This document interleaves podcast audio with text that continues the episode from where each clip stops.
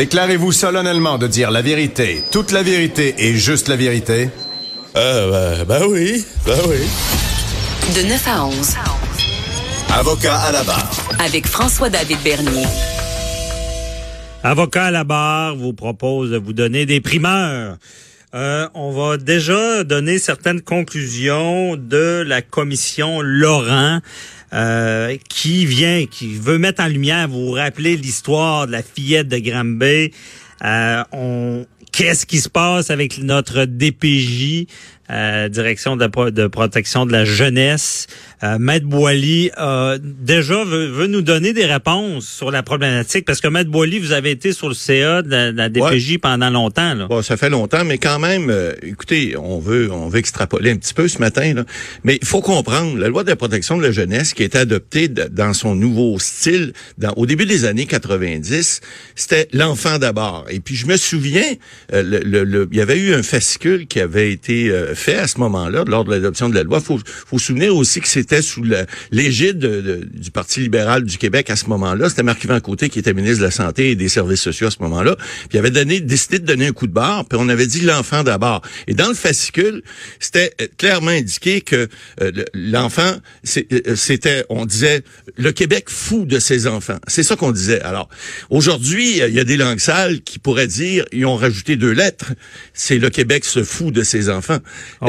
c'est un peu mal, mal, mal paraître puis, puis je voudrais surtout pas mais alors mais pas du tout euh, faire de reproches aux intervenants sociaux. C'est pas eux le problème parce que les autres ils sont on dit en anglais loadés, ils sont dépassés par les événements, ils ont des cas euh, exceptionnels des fois à régler, ils n'ont pas nécessairement toute la formation qu'il faudrait avoir. Et puis écoutez, lorsque je dis ce matin que je pourrais donner déjà et sans charger 10 millions là, aux contribuables les conclusions de la commission, je pense qu'on les connaît déjà ces conclusions là parce que oui, le Québec est fou de ses enfants mais le Québec, malheureusement, a pas pris peut-être les bonnes tangentes, a peut-être pas pris les bonnes méthodes. Et c'est probablement ça que Madame Régine Laurent, votre collègue à TVA, là, qui, est votre ex-collègue, Emmett Bernier, qui va probablement conclure parce que il y a, tellement d'évidence là-dedans et, elles vont entendre, et ils vont entendre, parce que ce sera, sera pas celle de cette commission-là, ils vont entendre un paquet de témoignages. Mais moi, je suis convaincu que parmi ceux-ci, on va y retrouver des conclusions qu'on va vous faire valoir plus tard, qui sont tout à fait normales parce que les gens qui travaillent à la DPJ, les gens qui sont les intervenants sociaux, ils ont à vivre avec ce qu'on appelle les chartes, hein? les chartes, les chartes des droits et libertés. Mhm. Alors les parents, les parents ont des droits, les enfants ont des droits aussi, mais les parents parce qu'ils ont des droits,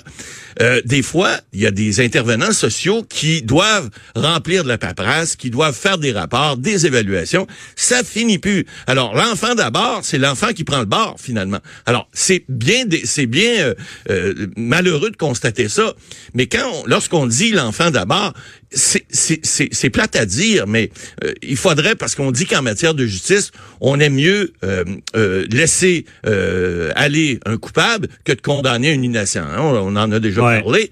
mais en matière de, de, de, de droit de l'enfant, je pense que on aime mieux voir un, parent qui est déçu qu'un enfant qui est battu.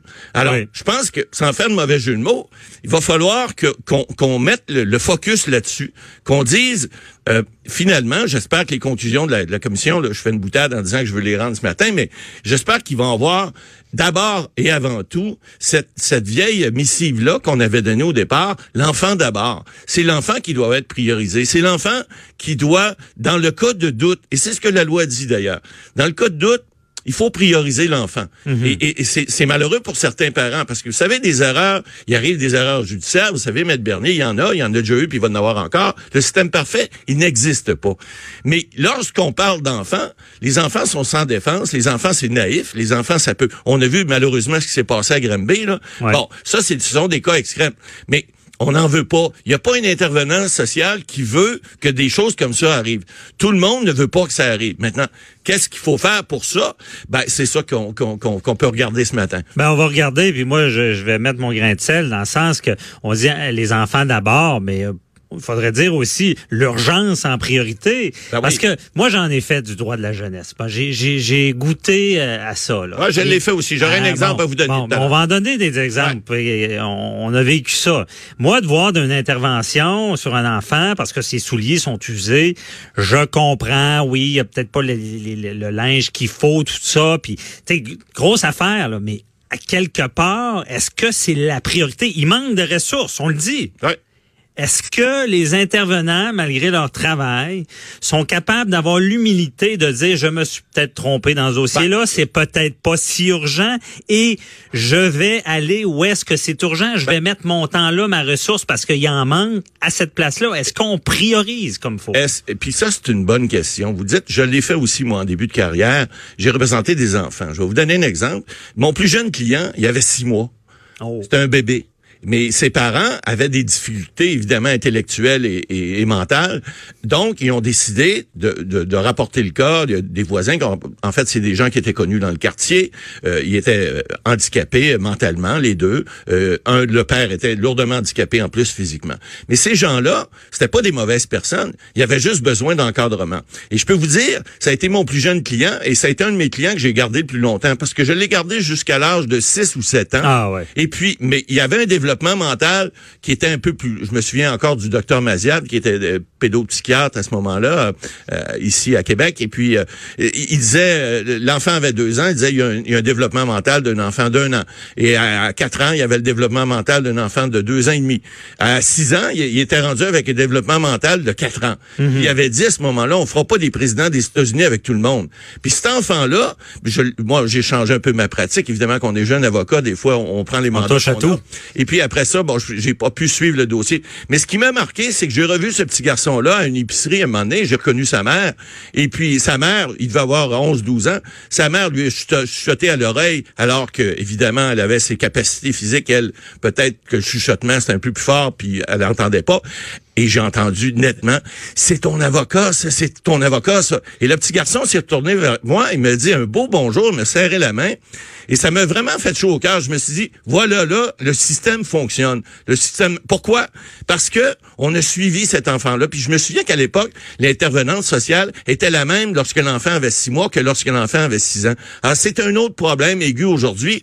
On, on a des jeunes intervenants qui veulent bien faire, mais on a tellement de dossiers, on les change de place, on, on les transfère, on transfère les dossiers à d'autres intervenants, ce qui fait que il- il- ça devient mêlant pour ces intervenants sociaux. J'ai jasé encore la semaine dernière avec une d'entre elles qui disait, ben là, écoutez, on, on a beaucoup de cas, puis en plus, les cas sont, sont envoyés d'un à l'autre. Alors, comment voulez-vous suivre un dossier lorsque vous n'êtes pas dans le même dossier pendant deux ans, Ah trois ouais, ans, puis changer constamment? Non, non, mais c'est ça. Puis on le dira jamais assez. C'est pas évident pour eux parce que comprenez bien, ils sont dans la détection, dans le sens que l'abus là est dur à détecter. Exact. Le parent qui abuse, Il- là, il va que pas lorsqu'il se présente devant eux, il paraît bien, il parle Exact. bien, il, il va être de bonne humeur, il est, est pas dans la chambre à coucher comme on dit pour savoir ce qui se passe vraiment. Donc c'est tout ça. Mais là, on parle du système qui a échoué, puis on, on parle de la fille- fillette de Granby, mais on oublie la petite euh, Rosalie, je crois, ouais, à Québec, de, de- ouais. de Québec aussi, qu'on l'a échappé. Ah ouais. Puis à l'époque, on était scandalisés, mais il n'y avait pas eu de commission.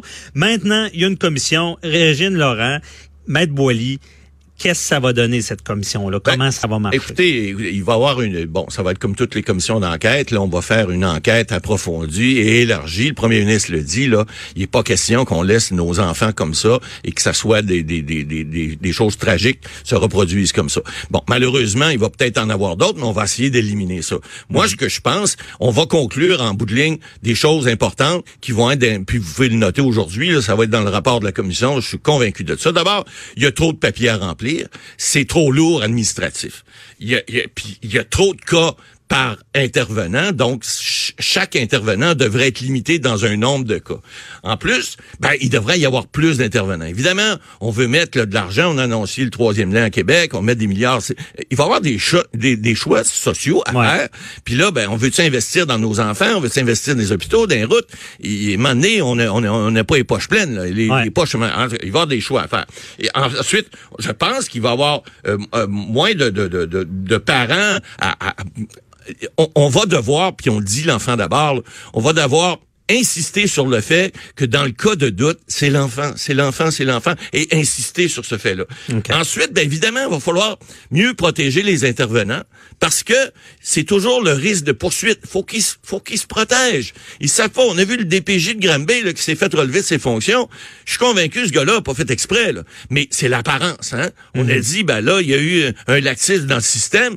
Bah ouais, le dirigeant on le met dehors. Mais un instant là, tout le monde va dire ben là, un instant, si j'arrive, moi, à une fonction telle ou à, à tel niveau de dirigeant, j'ai des risques de me faire foutre à la porte, et je vais me protéger. Alors, il va falloir trouver un système puis mettre en place des, mé- des mécanismes qui vont pouvoir permettre à ces gens-là d'être euh, mieux protégés. Bon, on dit aussi des mécanismes de dénonciation qui soient plus euh, efficients, hein, qui soient plus, qui fonctionnent un peu plus.